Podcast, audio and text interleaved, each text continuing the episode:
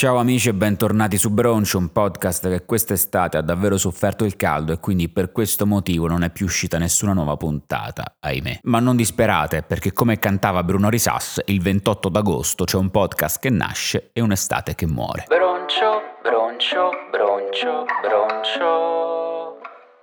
Uscita prevista per questa puntata, giugno. Sono un po' in ritardo, facciamo finta che siete in ritardo voi e che la state ascoltando soltanto ora. Volevo lanciarmi in questo nuovo esperimento, analizzare il testo di una canzone, nello specifico il nuovissimo singolo dei Pinguini Tattici Nucleari, Giovani Wannabe. Nonostante il titolo possa farci pensare che ci troviamo di fronte a un inno generazionale, in realtà è una canzoncina d'amore estiva, senza pretese. Nel corso di questa analisi potrei sembrare molto critico, ma è solo perché è più semplice essere critici nei confronti di qualcosa e poi crea anche più coinvolgimento. Partiamo dal titolo, quindi Giovani Wannabe, per chi non conoscesse l'inglese, aspiranti giovani o qualcosa del genere. Mi ricorda quelle frasi motivazionali tipo si impara da grandi a diventare bambini. Non so se, se esiste davvero questa frase. Non c'entra niente, però mi è tornato in mente che nel retro di copertina del libro di geografia alle elementari c'era questo proverbio degli indiani d'America. La terra non l'abbiamo ricevuta in dono dai nostri padri,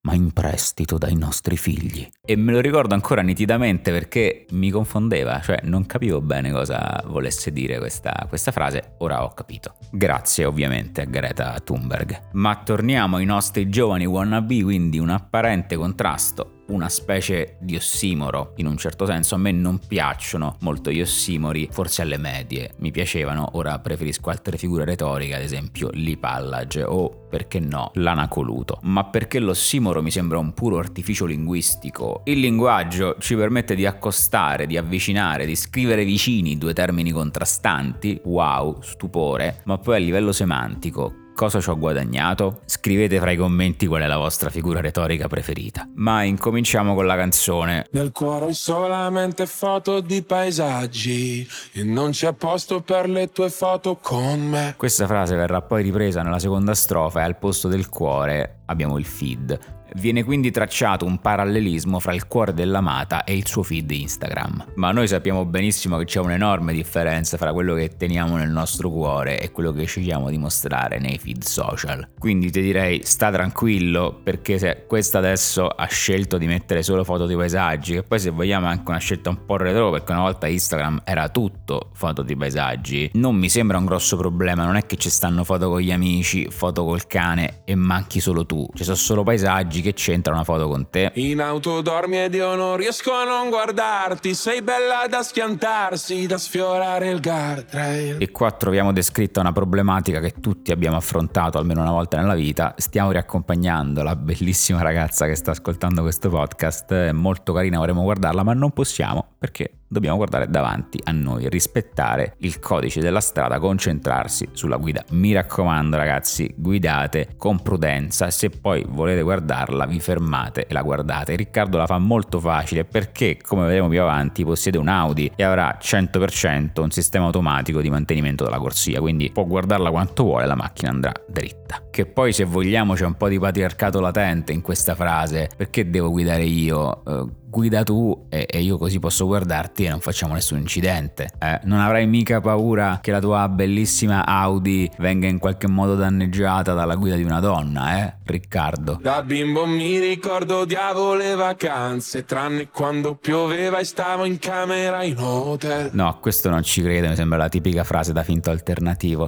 No, sai, da piccolo preferivo rimanere a casa a leggere Il Piccolo Principe. Oh, come sei profondo. Spaccami come Hendrix con la Stratocaster, fai uscire le mie ansie ma non chiedi il cash. Lungo tutto il pezzo troveremo frequentemente questi scambi semantici fra il mondo della musica e l'amore. Amore che in questo caso può essere visto come una forma di terapia, perché lo scambio con l'altro magari ti fa uscire fuori quello che hai dentro e tu dici ah, allora ho risparmiato dei soldi. Mm, non è detto, perché poi magari ti lasci e, e devi spendere soldi dopo. Sulle tue gambe ho letto il senso della vita dimentica la Bibbia o le pagine di Freud. Qua l'autore sembra proprio risolvere l'antica dicotomia fra scienza e religione, quindi dove troviamo il senso della vita? Lo troviamo in Dio, lo troviamo nella scienza, nessuno delle due, lo troviamo in, in te, quindi nel sentimento che provo per te, metonimicamente identificato dalle gambe, perché evidentemente in quel momento lui stava guardando le sue gambe. Lo spazio della narrazione è ancora l'automobile, non sappiamo se nel frattempo abbiano parcheggiato, non sappiamo se e quanto durerà questo loro lungo viaggio chiamato amore. Alcuni esegeti più ortodossi invece propendono per un'interpretazione letterale del verso, quindi la ragazza avrebbe tatuato sulle gambe la frase "il senso della vita". Tatuaggio strano? No, perché se ci pensiamo anche Damiano dei Maneskin, o meglio il fidanzato della fidanzata di Damiano dei Maneskin, ha come tatuaggio il ballo della vita, quindi se c'è a lui non vedo perché non dovrebbe averci anche questa ragazza. Quindi poteva essere ad esempio "sulle tue gambe ho letto, aperte le virgolette, resilienza, chiuse le virgolette", oppure "ho letto, aperte le virgolette, A S Roma millenovecentoventisette. È meglio se restiamo amici come prima, ma poi facciamo mattina per parlare di noi". Questa è la tipica frase che ascolti a maggio e pensi "ma cosa sono queste romanticherie adolescenziali?" E poi magari invece durante l'estate ti innamori e finisci che la canti a squarciagola pensando "oh mio Dio, parla proprio di me". È un concetto che mi ha sempre incuriosito, questo del parlare di noi, perché se vogliamo è un po' come se due nuvole quando si incontrano parlano di meteo. Oh,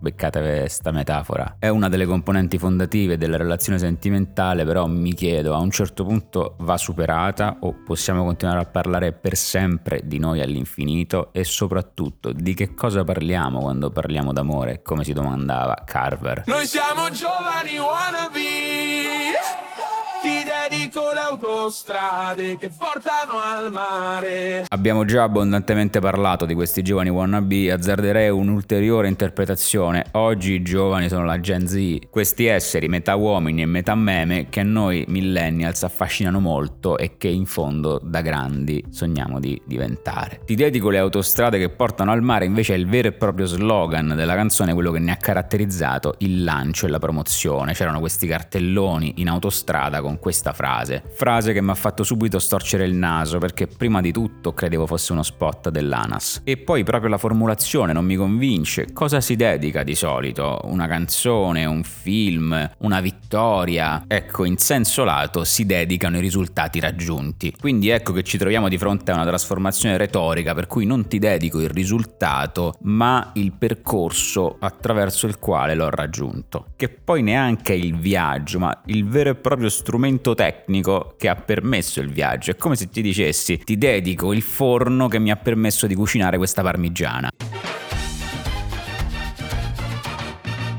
Non mi convince. Che poi è vero che ci diciamo sempre "ah, l'importante non è la meta ma il viaggio", ma è una metafora. In questo caso siamo tutti d'accordo che fra il viaggio per andare al mare e la vacanza al mare sia meglio, con tutte le sue problematicità, la vacanza al mare. Il viaggio in macchina per raggiungere la località balneare fa schifo, cioè t'abbronzi mezzo braccio, sudi, stai ore e ore incolonnato in mezzo al traffico, non è bello. Infine, a voler essere proprio pignoli, nessuna autostrada ti porta fisicamente al mare, le autostrade ti portano al massimo a un casello. In Sicilia ci sono effettivamente delle autostrade, ma hanno detto che costeggiano il mare, ma non è che ti fermi su una piazzola e puoi tuffarti. D'altra parte, in un certo senso, tutte le autostrade portano al mare, perché dipende da dove parto. Se sto a Bolzano voglio andare sotto il sole, sotto il sole di Riccione di Riccione, sotto il sole, sotto il sole, a un certo punto prenderò l'autobrennero. Ma passiamo anche oltre. Figli dei fiori del male, gioco di parola abbastanza gratuito, poteva dire figli dei fiori di Bach, figli dei fiori all'occhiello. In questo caso accostiamo il sessantotto con Baudelaire, ci sta anche come radice identitaria della nostra generazione, generazione che in effetti è sopravvissuta alla fine della storia, perché forse negli ultimi due anni la storia è tornata, queste guerre lontane che piano piano si sono avvicinate. Bravo, stai andando bene, ma poi chiudi questo ritornello interessante con una frase giovanottiana: voglio incontrarti ancora al prossimo Big Bang. Nella seconda strofa riprendiamo il discorso dei paesaggi. Forse sei un paesaggio pure tu, cioè sei lontana, io ti guardo da lontano, c'è una distanza fra me e te, una distanza forse incolmabile. Poi però sei di nuovo seduta accanto a me e io ne approfitto per flexare la mia macchina. È una Panda? No, è un Audi, perché ho fatto un sacco di soldi con le canzoni dei Pinguini Tattici Nucleari. Sono fatto soldi, sono diventato ricco.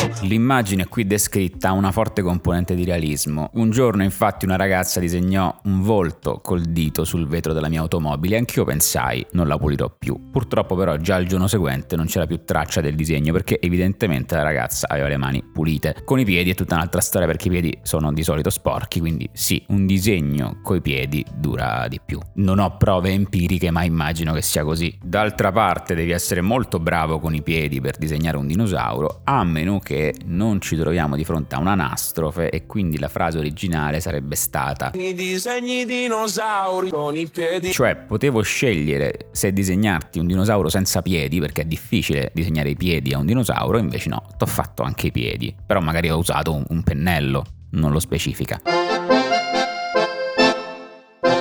La canzone non finisce qui, ma io mi sono stancato, ho già detto abbastanza stupidaggini. Se vi piace il format scrivetemi e continuerò con l'analisi di altri capolavori immortali della musica italiana.